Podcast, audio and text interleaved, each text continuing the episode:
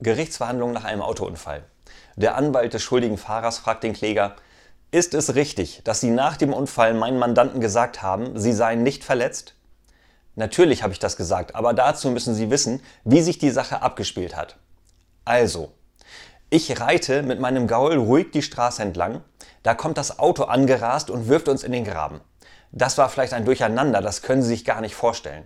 Ich lag auf dem Rücken, die Beine in die Luft und mein braves altes Pferd auch. Da steigt der Fahrer aus und kommt auf uns zu und sieht, dass mein Pferd sich ein Bein gebrochen hat. Daraufhin zieht er wortlos eine Pistole und erschießt es. Danach sieht er mich an und fragt, sind Sie auch verletzt? Nun frage ich Sie, Herr Rechtsanwalt, was hätten Sie geantwortet?